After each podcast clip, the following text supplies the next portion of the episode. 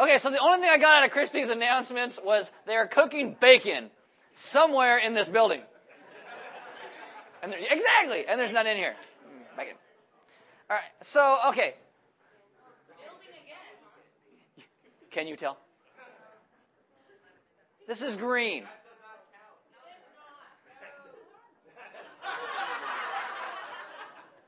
I found a marker. Stop trying to pinch me, you bunch of junior hires. So here's a funny story. So this morning, got all this construction going on in my house. Obviously, as you can tell, because these aren't track marks. I actually took a Dremel tool in my arm. Um, yeah, it hurt just like that. Uh, and and so I got band-aid stuff. But everything's tore apart. And it's it's dark this morning when I'm getting ready to leave. All my clothes are. We don't have a closet. I don't have a place where you know, like vanity in our bathroom. Everything's just jacked up. And, and so I got all my stuff and my, I have this thing with my tennis shoes in it. And so I grab my tennis shoes and I kiss my wife goodbye and I hop in the car to put on my shoes like Americans do, like get dressed in the car. And I'm driving down here and I realized I grabbed two right hand shoes. so all morning I actually didn't have shoes on and my wife brought me my left. So, yay! Welcome to Element. If you are new, there are Bibles in the back. If you don't own one, you can have one. If you forgot one, you can use one. There are sermon notes on all the community tables throughout the room. If you have a smartphone, you download an app. It is called YouVersion. You click on Live in YouVersion. It'll bring us up by GPS in your smartphone, and you'll get the sermon notes and the verses and the questions that go along with it. Two things as we begin. Number one is this uh, baptisms. Uh, baptisms are uh, April 14th. If you are a Christian or call yourself a believer and you're not being baptized, my question to you is why not? Why not? Uh, some people say, man, I, I just, I want to follow Jesus and love Jesus. I just want to know what Jesus wants for my life. You know what Jesus wants? He wants you to get baptized. All right? I mean, one of the clear things that Jesus said is get stinking baptized. Not like that, but he said get baptized. So, it's right there. Aaron chapter 22, verse 8 get sneaking baptized. So anyway, uh, if you're a believer, it's it's not a have to, it's a get to. It's a joyous occasion. We do not make you stand in the pool and give everybody a whole speech. That you write that out, and so and we'll help you with that, by the way, so that you don't have to do all that. It's it's a great time. The rest of you, if you're not getting baptized, you're all invited. If you're not going to Hawaii on the plane, this time every every week now. All summer long. Woohoo!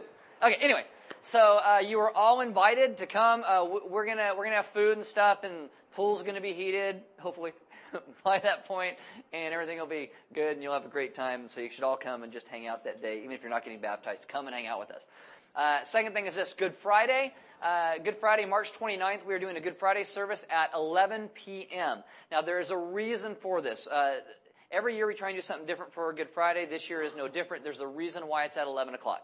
Uh, this you're not going to get all kinds of goodies like you know last year with the dinner or anything, but it's it, has got a point to it, and so that's why we're doing it at 11, and we invite you to come to that.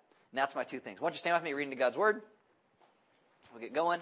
This is Psalm uh, chapter 88, verses 14 and 15. It says, O Lord, why do you cast my soul away? Why do you hide your face from me? Afflicted and close to death from my youth up. I suffer your terrors. I am helpless. Let's pray. Father, this morning I ask that uh, in situations that we don't understand, that we don't get, that we'd be a people who trust you. And what we do understand is that you are faithful and you are good and that you see us through all the times of our lives. That's that you'd help us to trust you and understand that deeply in the core of who we are. Amen. Have a seat. So today we're going to return to the life of Joseph. This is Genesis week 59. If you have a Bible, you can open to Genesis 39. I got a lot to cover today. Uh, today, Joseph is going to get propositioned by a married woman, wrongly accused of rape and thrown into jail. Just what you expect for people who really want to follow God and do the right thing to happen to them. That's you know. Joseph is incredibly important in Scripture. I mean, you've got thousands and millennia of time up till the time you hit Joseph, and the last 13 uh, chapters in Genesis, it's just this one guy. Uh, uh, Joseph's great granddad is Abraham. His granddad is Isaac. His dad is Jacob. His brother is Judah, who we looked at last week. Uh, Joseph is a favored son. He's a spoiled brat, rich kid, got his own coat nobody else has like his, but he's also a tattletale and a sinner. And so he made his brothers mad. They jump him and they sell him into slavery. And so in the last time he saw Joseph, he's being taken down to Egypt. And essentially, Joseph is like a small country boy in the middle of the big city and he's going in chains. He is a Christian kid going to a non-Christian place where there are no Christians and the ruler of the country thinks he is God. Much like America. In Egypt, there is demonology and false gods and false religions, and he is by himself. He is a slave to non Christians. He's in his late teens, possibly his early 20s. He is a virgin. He is in the big city. What's he going to do? Now, one doctrine that overrides the entire life of Joseph, and I keep telling you this, is the doctrine of providence providence, that God is overseeing and working out Joseph's life to God's will. It is for Joseph's good, for God's glory, and for all of his people's joy. So you have to understand as you look at the scriptures and especially Joseph's life, the question is not, is God going to be faithful to Joseph? Because God is always faithful. The question becomes, is Joseph going to be faithful to God? Will he be a man of integrity in this hostile environment? So Genesis 39, verse 1, this is where we start. Now, Joseph had been brought down to Egypt, and Potiphar, an, officer of Pharaoh, he's probably his head of his security, kind of second next to Pharaoh, the captain of the guard, an Egyptian, had bought him from the Ishmaelites who had brought him down there. And verse 2 is beautiful. The Lord was with Joseph, and he became a successful man, and he was in the house of his Egyptian master. So Joseph, he is alone, he's got no friends, seems like no one's with him, and yet it tells you God never left him. God was always by his side. In the New Testament, we are told through God's Spirit that God now resides in His people. And so no matter what you feel, you are never alone. Now, Joseph is not sinless. He's not perfect, but he tries to obey God, and God takes care of him. It says he was in the house of his Egyptian master. This is important. The house means he's not in the field. Most slaves would work and they'd live in the field. Joseph is in the house, probably because of his character. Because he was trustworthy, his owner wanted to use him more. This is a good word for you and me that have jobs and we actually have to work. That you work hard and you work well. If you go to your job and you just give the minimum, you better get over it. If every time you get your paycheck, you look and go, oh, I'm at 6.8 uh, sick hours. I can't wait till I get 1.2 more so I can call in sick. If that's you, knock it off. Knock it off. I mean, you may think, I got a bad job. I got, well, you know what? Slavery is a bad job. What do you get paid? Nothing. Nothing. That's what you get paid. Nothing. Can you quit? No. What's my health care plan? Well, uh, do I get an Affordable Health Care Act? Is there Pharaoh Care? Do I get anything? No. You know what it is? If you get sick, you get whacked with a stick and you die and tossed in a hole. That's your health care. Look, I know your job stinks. I know you don't like it. That's why they pay you. No one gets paid to sit around, eat Cheetos, and watch TV. You do that for free. They give you money because you do things you wouldn't do if they didn't pay you. But you work hard, you work well, you work honorable, you don't call in sick all the time, you don't steal all the post-its and take them home and use it to wallpaper your house with. Joseph is a guy. Though he's a slave, he works hard and honorably. And though he may never get to have kids, he may never get to own a house, he works hard. Verse 3 His master saw that the Lord was with him. He sees Joseph's faith by what he does, by how he works his job. Question for you Can the people you work for say the same thing? Ouch and that the Lord caused all that he did to succeed in his hand. So Joseph found favor in his sight and attended him, and he made him overseer of his house and put him in charge of all that he had. He becomes Potiphar's executive assistant. It's like the devil wears Prada. Potiphar wears Joseph. That's what it looks like. He, he worked hard, he worked smart, he is faithful. I mean, I have lots of dreams for Christians in our country and in our world. And one of my dreams is that, that we'd be trustworthy people and that non-Christians would be like, oh, I got a Christian applying for a job. I want to hire them because they're trustworthy. They don't slack off. They don't eat my profits. They help out even when it isn't required. I want to hire them. Potiphar put him in charge of his household. There is no one I trust this much, especially a teenager, to give my bank account to and my email passwords to and everything in my house they take care of. See, the problem is there's not a lot of trustworthy people in the world. What is that? Is that a phone or is that just me? I, I swear, am I hearing things? Is it me? I'm like, no, no, no. wait, I am hearing things. God's telling me stop, sing a song. Okay. The problem is that there's not a lot of trustworthy people in the world. You and I should seek to be trustworthy in all things. Why? Because it demonstrates the character of God. We are children of God and we're supposed to love and serve Him in all things. Verse 5 From the time that he made him overseer in his house and over all that he had, the Lord blessed the Egyptian's house for Joseph's sake. The blessing of the Lord was on all that he had in house and in field. Why? Not because of Potiphar's, but because of Joseph. God blessed because of Joseph. This is Abraham's covenant. You will be a blessing to the world. This is coming true in Joseph's life.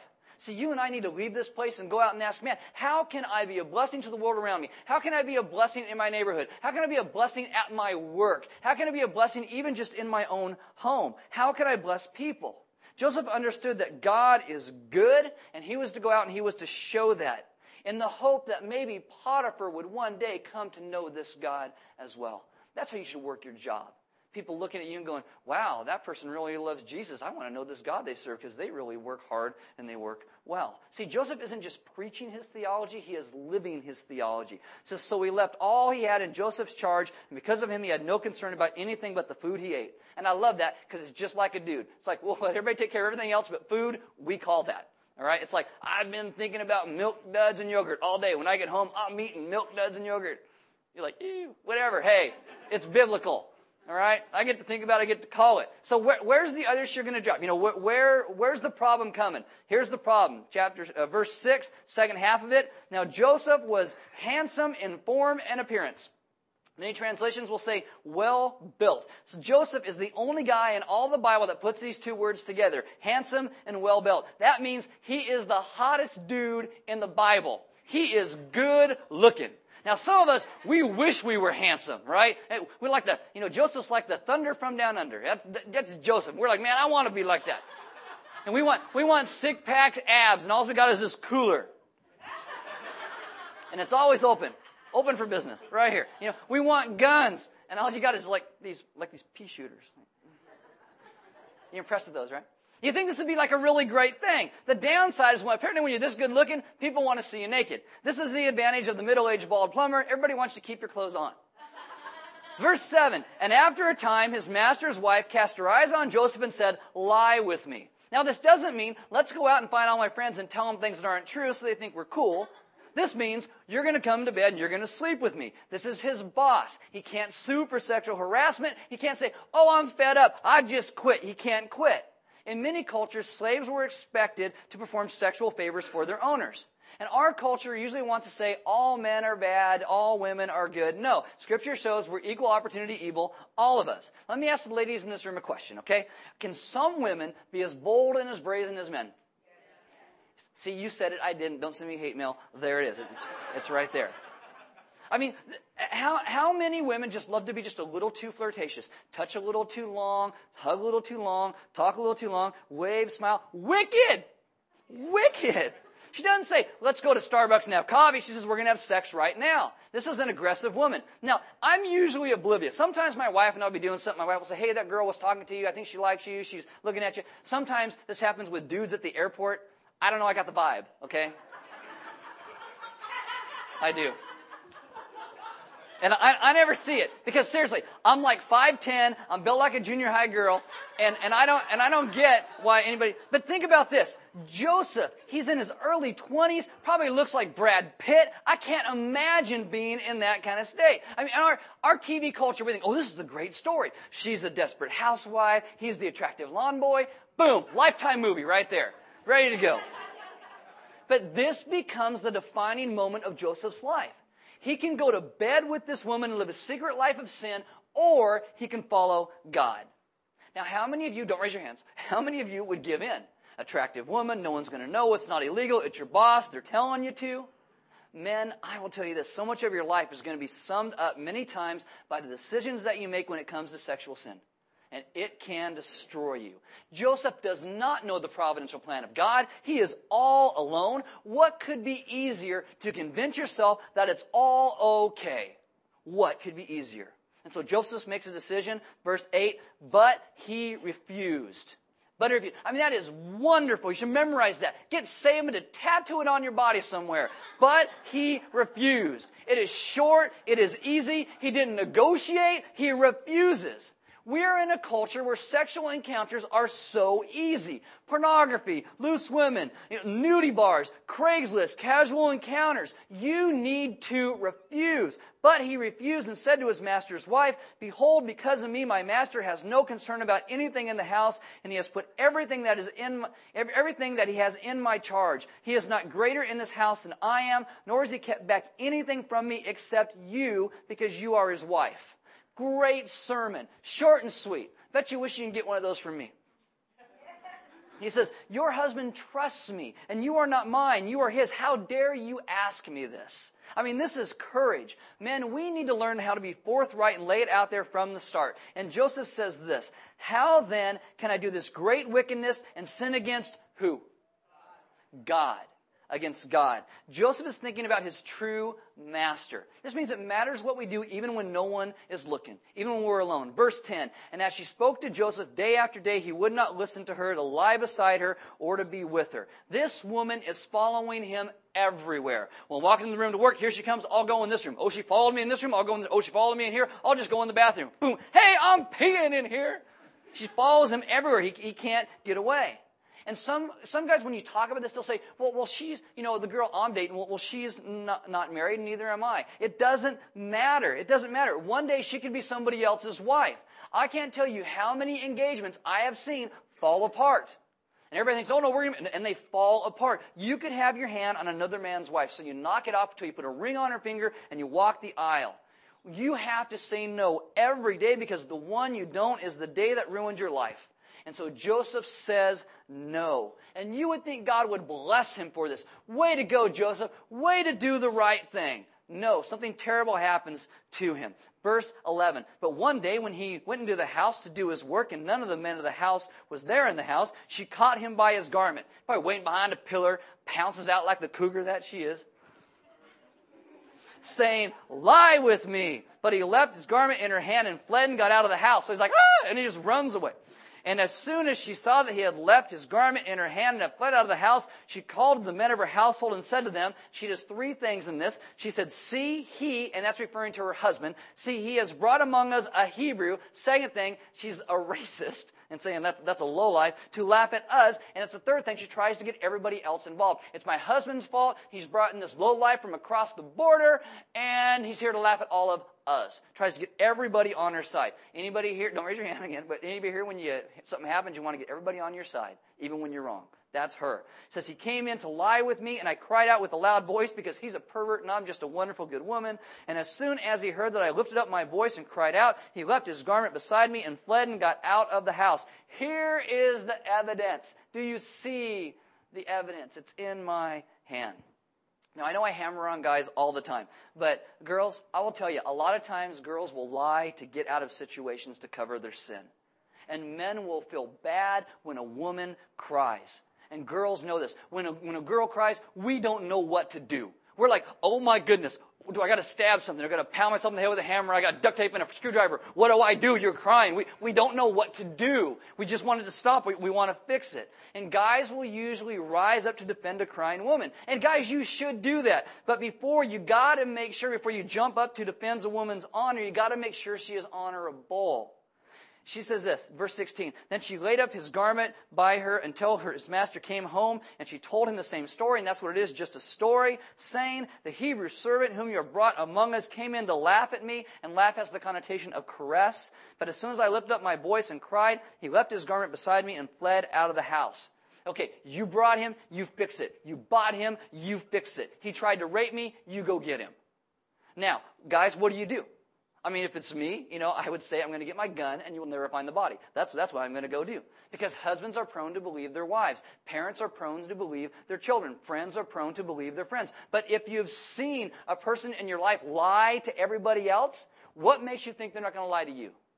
What makes you think that? If they're lying, they're lying to everybody. You know, you gotta get the facts, especially when someone uses the word rape. This is like house, right? In house, like everybody lies. That's it. That's, that, that's the motto right there. I tell you, Trevor's kids, I, you guys know Trevor, he's one of the guys that go here. His kids crack me up all the time because they're always doing something crazy and stupid, and one of them's always crying at the end of it. And so we're standing in the back at one point, and uh, one of his sons comes up. He's like, ah! Eli pushed me. And they're screaming and crying. I'm like, oh, what's going on with that? He pushed me. And Trevor's like, well, what are you pushing him for? And he goes, and he says, I can't remember what the whole thing was. It's like, I shoved a sparkler in my ear or something, you know, boom. And it's, and it's like, but he shoved me. And he's like, dude, seriously, when your head's on fire, it's a legitimate shove. You put a sparkler in somebody's ear, yeah, that's okay. You can shove him in that. You're, you're doing okay. Proverbs 18, 17 says this, the one who states his case first seems right until another comes and examines him. This is why guilty people always talk first. They're always talking first. That's why you got to get the whole story. This husband responds like this, verse 19. And as soon as his master heard the words that his wife spoke to him, this is the way your servant treated me, his anger was kindled. And it is okay to be angry if it is true. But it wasn't. If you would have sat Joseph down and got the whole story, they could have figured this out. And Joseph's master took him and put him into the prison, the place where the king's prisoners were confined, and there, and he was there in prison. He goes to jail on a false rape charge no justice. But what do you think Joseph does in jail? If you read the rest of the scriptures, you understand. And during this time, he actually probably develops his relationship with God more. He probably prays more in the midst of this terrible time. And what do you think Joseph prayed while he was in jail? Actually, let's go back. What do you think Joseph prayed after being sold into slavery? God, please stop this. God, please send me back home. What do you think he prays when Potiphar, an Egyptian, buys him as his slave? God, please stop this. God, please let me go back home. What do you think he prays when he becomes the head of a house? Of this house. Oh, thank you, God. This is great. But can you please actually just send me back home? What do you think he prayed when his master's wife started going after him? God, please stop her. Fry her in her tracks. Do something. You know, make her when she pounces and run into the pillar instead of me. Do, do something about that. And then what do you think Joseph prays when he gets thrown into jail? God, please bring about justice. God, please do something in the midst of this. And if you were to ask me what is the single biggest motivator for, for our prayer lives, I think it's answered prayer. I think when you pray and God shows up and God does something and moves and He hears your need and, and does something, and, he, and he, you're just like, wow, that's it right, right there. The biggest motivator to pray in my life is answered prayer. If you were to ask me what is the biggest demotivator for prayer, I can tell you in two words. You know what it is? It's on your notes. It was unanswered prayer. Unanswered prayer. Somebody maybe they'd love to be married and they spend all the time asking God to bring someone into their life to meet the right person and they never do. Maybe somebody wrestles with depression and they ask God to lift it and God never lifts it. Or maybe somebody gets seriously cheated or wronged at work and they ask God for justice to prevail and it just never does. Or maybe you're like Joseph and you're thrown into jail on a false rape charge. And you want God to bring about justice and it just doesn't happen. Everybody in this room, if you haven't been there, you will be in a place just like Joseph, where you have deep prayers that go unanswered. And it can cripple your prayer life if you don't understand God, and you don't understand faith. Because there's an ache in our hearts in this idea of unanswered prayer. I mean, there are no sermons about why God answers all of our prayers, right? We never preach sermons like that because it doesn't happen. And so what I want to do is kind of rounding this up a little bit is I want to give you three reasons why God does not answer prayers. All right? Number one is this. You are praying and the request is off, and so God says no. The Bibles of the writer are not naive about prayer. It is full of stories about people who ask for something and don't get it. I think the Bible may have as many stories about unanswered prayer as it does about answered prayers. One day, Peter, James, and John, they're hanging out with Jesus on a mountain. He gets radiantly transformed, starts hanging out with Moses and Elijah. And Peter, in Mark 9 5, says, Rabbi, it is good that we are here. Let us make three tents, one for you and one for Moses and one for Elijah. Like they're all on par with, with, the, with each other. Peter doesn't know what to say. He's just terrified. You know what? Here's always something. You don't know what to say. You know what you can always do? Not say anything at all. Yeah, just, just, just shut up. But he's frightened, doesn't know what to do. Right? So apparently that thought doesn't occur to Peter at all. And so he makes this request. You know what Jesus says? No. No. That's a bad idea. James and John, they decide they, they want to upgrade their heavenly seating assignments, so they ask their mom to go talk to Jesus on their behalf. So she goes, I know, crazy, right? She goes, she kneels before Jesus, and in Matthew 20, 21, he asks her, What do you want? She said to him, Say that these two sons of mine are to sit, one at your right hand and one at your left, in your kingdom. You know what Jesus says? No! The kingdom of God doesn't work like that. By getting your mommy to come and beg me on your behalf, that's a no. Okay? The disciples, they go into a Samaritan village. They don't get welcomed when they go into the village. No surprise. Israel and Samaria have tons of hostility towards each other, so they don't get welcomed.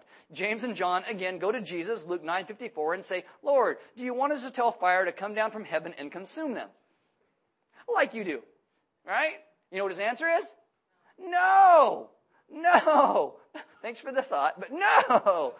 All throughout the Bible, you see this. On four separate occasions, four different people, Moses, Jeremiah, Elijah, and Jonah, all get discouraged, all ask God to take their lives. In every case, God says, no, no, no, no. And don't you think when their depression passed, they were glad that God actually said no? You thank God that God sometimes says no. And now, there's actually a country western music song about, actually a lot of them, about stuff like this. And I know there's country western music fans in the room because you all get mad at me when I make fun of country western music. But so Garth Brooks had this song a while ago called "Unanswered Prayer." Anybody heard it? A Bunch of weirdos in the story, so he's got this whole story where one time he goes to a, a, football game at his old high school and he sees this girl who he hadn't seen for a long time. This girl he thought was like just really cute and hot. He was nuts about her in high school. He used to pray that God would make her his wife. It didn't happen. Now all these years later, he goes back and he sees her and he wonders, what in the world was I thinking about this? And he whispers under his breath, thank God, thank God. And then the main line of the song, some of God's greatest gifts are unanswered prayers. Now, yeah, I don't know if you've ever gone to or plan to go to one day maybe a high school reunion, and you will see somebody maybe you dated or really thought was really cute and you wanted to date them, and they see you across the room and they go, "Thank God." Turn to the person next to you and say, "You are someone's unanswered prayer." You guys are so slow. You have to understand, it is fundamental to the kind of person that God is in the nature of prayer that God always reserves the right to say no. Otherwise, it would be just a total disaster. Every kind of power human beings have access to, we find a way to, our, to great destructiveness with it. Whether it's verbal power, financial power, political power, nuclear power. Imagine that in prayer, you had all the access to all of God's omnipotent power. You can make anything happen the way that you wanted to. It would be an unmitigated disaster. Anybody who thinks unanswered prayer disproves the efficiency of prayer just has not thought about it very deeply. This is why it is wrong to look for some magic formula that always makes prayer work. Oh, if I do this for a month, Jabez, it's going to give me these things. Oh, uh, if I say the magic phrase in Jesus' name, then I get what I want. Oh, if I add the phrase, be your will, that's the magic. Well, if I pray with boldness and enough faith, well, that, that'll give me w- what I want. Prayer is not an incantation. It is a talk with a person. A very, very wise, om- omniscient person. So sometimes our requests are going to be wrong, even when we don't realize it, and God's going to say no. And thank God He sometimes does. And so if you're experiencing a no, well, maybe the request is off. Secondly, sometimes the request may not be a bad one, but it's not the right timing. And sometimes throughout the scriptures, you will see this. God is always saying, not yet. The Bible is full of verses where God is saying, not yet, not yet. In the book of Genesis, right? You got Abraham. You're going to have a baby. For 25 years, God, where's my baby? Please bring my baby. 25 years before God finally answers that prayer when Israel, they go, they, they leave captivity, they wander in the desert for 40 years. God, please give us the promised land. Give us the promised land. They wait 40 years. And God's like, not yet, not yet, not yet, not yet. Next week you will see Joseph. He spends years in jail. A cupbearer finally shows up. He interprets a dream for this cupbearer. And then he waits in jail another two years after this before he's finally released. King David waits a whole lifetime for his prayer for the building of the temple to be answered. And then Israel, a nation, waits century after century after century for the Messiah to come. Sometimes a request may be right, but it's not the right timing. Isaiah 40, verse 31 They who wait for the Lord shall renew their strength. You know what word nobody likes in there? Wait. Wait. Parents, one of the main things you can teach your kids growing up is patience. How to wait for things with grace and honor. You do not build patience into a kid by every time they go, I want candy. And you're like, oh, what kind of candy do you want? Oh, I'll go buy it. What do you want? And that's not how you build patience into a kid. In 2 Peter 3, 8, and 9, it says, But do not overlook this one fact, beloved. With the Lord, one day is a thousand years, and a thousand years as one day. The Lord is not slow to fulfill his promise, as some count slowness, but is patient towards you, not wishing that any should perish, but that all should reach repentance. Sometimes it is timing. It's timing. And it's also important to know that many times when God makes you wait, what He's doing in you while you're waiting is probably more important than what you're actually praying for. Because He's intending to do something. Our problem is we're always in such a hurry. Even if it's patience that we really want from God, we just want to pray and have God zap patience into us. ASAP. God, give me patience now. But God uses this waiting period to teach us. And time is relative for us. We have such different perspectives on time. I was reading this thing about this guy, and what he does is he, is he runs national tennis tournaments for all different age groups. So he's doing this one for like super, super seniors, like 90 and over. the ambulances and you know the hip replacement doctors just hang out there the whole time, just waiting. So there's this final. There's a 92 year old guy playing against a 94 year old guy, right? And the 92 year old guy hits this cross court shot, and 94 year old 94 guy he just can't get there. He's ah, and he throws down his racket and he goes, oh, to be 92 again. Time is just relative, and we are always in such a hurry. And and what if all the things that God wants to do is is not something that He's going to zap into us because He doesn't want to do it in a hurry. So sometimes there is something off, and God says, I want you to grow. And so I'm going to teach you how to wait. So sometimes it's just wrong. God says no, and sometimes there's time enough, and God says wait. But the third category, I think is the hardest. It's the hardest. I think some people ask for really good things with really good hearts, and that prayer doesn't get answered. And uh, quite frankly, I don't know why. I don't know why. But our problem with this is that we think that all of our prayers are from really good hearts, and our prayers are always for really good things. We think all of our prayers are this way. What I'm talking about is I know people who have cancer you know, it's, it, it's life threatening, it's debilitating, and they say, like a little kid that has, and they're like, you know, every day I pray to God for her healing. Every day I pray to understand. Every day I ask God, God, would you make me sick instead of my little girl? Would you let me suffer? If you guys were at baptisms last summer, we baptized a guy named Terry. Uh, Terry, we had to pour water over his head because he had cancer, had a feeding tube, and couldn't go underneath the water. Terry died last week. Okay, it, it, it was actually it's it's kind of weird. I, I blame it on me because, and that's not meant to be funny, but I walked in and I, and he's kind of in pain and I grab his hands and I pray with him, you know, like, God, just take away his fear, give him peace. And I leave and his wife goes, he just goes, he went downhill right after that. just, and, and he died right after it. I'm like, I, I think that's a, that's a cool thing, personally, because I think he got a little bit of peace in that. But I'll tell you, every day they prayed for Terry. God, please take his cancer away. God, please let Terry get better. God, please do something in this. Why is heaven silent on the prayers that we want answered most. Because I think everybody at some point ends up just like Joseph.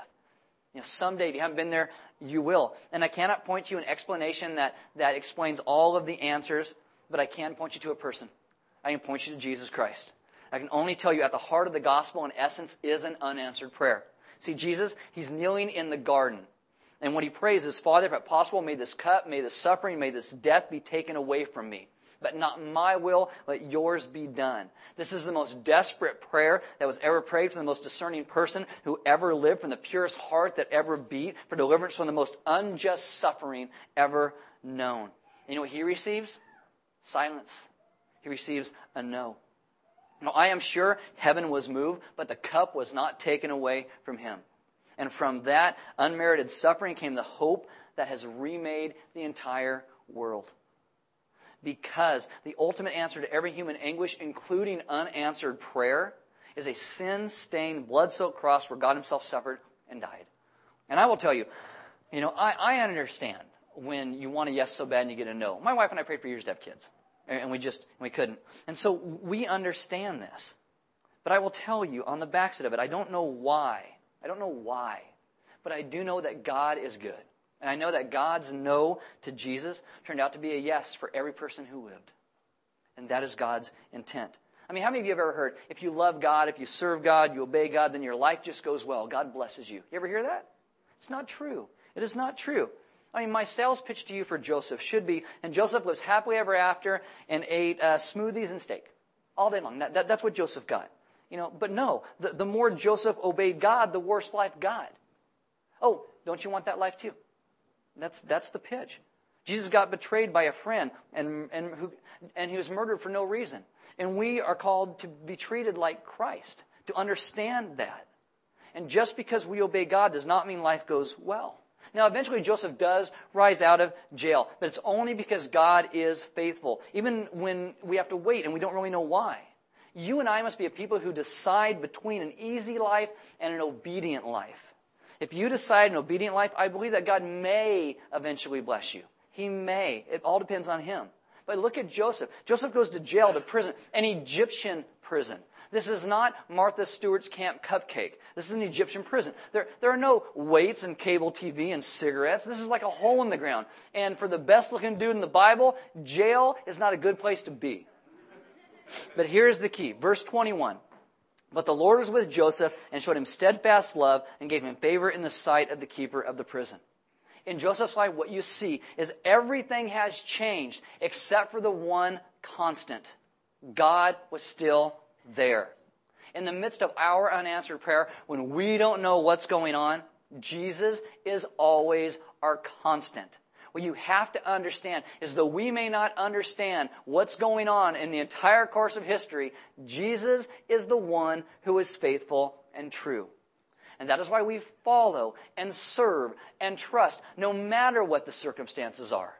Because He is the God who has written history and it is going where He intends. This is one of the reasons every week we try and get you guys to a place where you understand communion better where you break that cracker like Christ's body was broken for us and you dip it in the wine of the grapes that represents his blood that was shed for you and I this point because throughout the course of history, I am sure everyone's wondering, what is God doing? You know, the Israelites come out and they go into slavery in Egypt and they get out of that and they, and they kind of get their promised land and then they go back into Babylonian slavery. What's, what's God doing? God is moving to the point of Christ. That's where He's going. God's plan is true. It is sure. It does not change. It goes where it needs to be going because He is the one who is always constant.